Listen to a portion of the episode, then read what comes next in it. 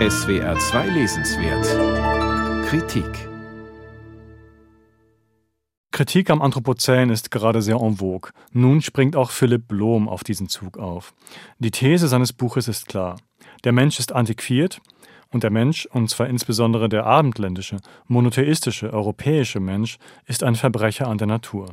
In Bloms Worten die Eschatologie der liberalen Demokratien und der liberalen Märkte ist von der Techno-Zukunft des Silicon Valley abgelöst worden, das dieselbe alte Sehnsucht in neue Bilder kleidet und als Transhumanismus, Besiedlung ferner Planeten oder Herrschaft der künstlichen Intelligenz inszeniert. Soweit Philipp Blum. Natürlich hat das Anthropozän auch viel Unheil gebracht.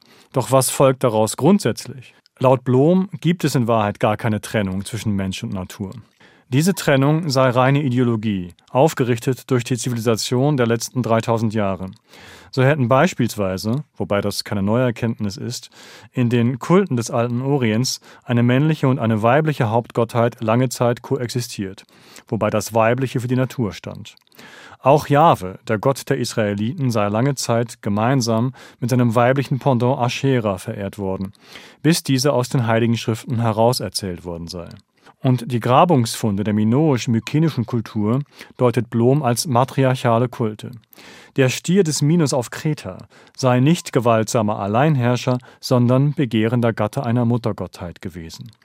Erst die eisenzeitliche Revolution um etwa 1200 v. Chr. habe das mütterlich-weibliche verdrängt und so Patriarchat und Naturbeherrschung die Bahn geebnet. Übrigens schreibt Blom statt vor Christus konsequent vor unserer Zeit. Das ist keine bloße Kosmetik, denn ein entscheidender Faktor der Naturzerstörung ist für Blom der orientalisch-abendländische Monotheismus, dessen Topos vom Menschen als Krone der Schöpfung auch Aufklärung und Kapitalismus in modifizierter Gestalt fortgeschrieben hätten.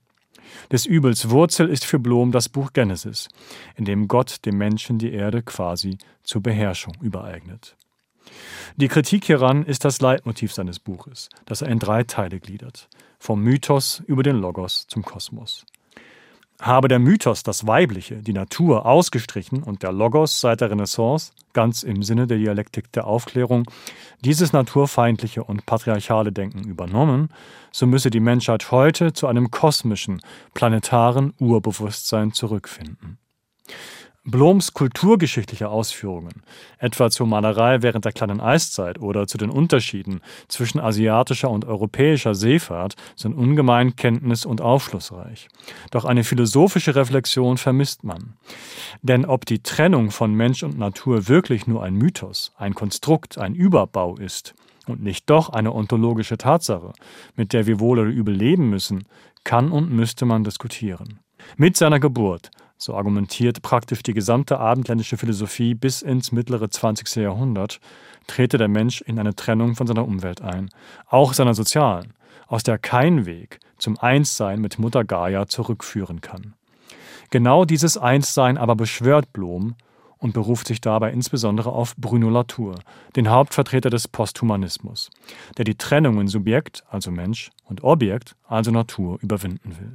Eine andere Referenz, die er allerdings nicht erwähnt, dürfte Günther Anders sein. An den erinnern zumindest Wendungen wie etwa die Welt als Projektion und Produktpalette. Wortreich möchte Blom dem Menschen sein Menschenbewusstsein ausreden und wird damit fraglos bei vielen Resonanz finden. Doch es bleibt, was Hegel sagte, dass nämlich der Mensch zwar ein Tier sei, das aber, indem es sich dessen bewusst werde, schon eben nicht mehr Tier sei. Blom der Hegel wie Kant und den Platonismus zu anthropozänen Sündern wieder die Natur erklärt, ficht dies freilich nicht an. Wer aber in der Lage ist, seinen raunenden antihumanistischen Grundton zu überhören und sich stattdessen auf die kulturgeschichtliche Narration konzentriert, den wird diese Lektüre durchaus bereichern. Philipp Blom, Die Unterwerfung, Anfang und Ende der menschlichen Herrschaft über die Natur. Hansa, 368 Seiten, 28 Euro.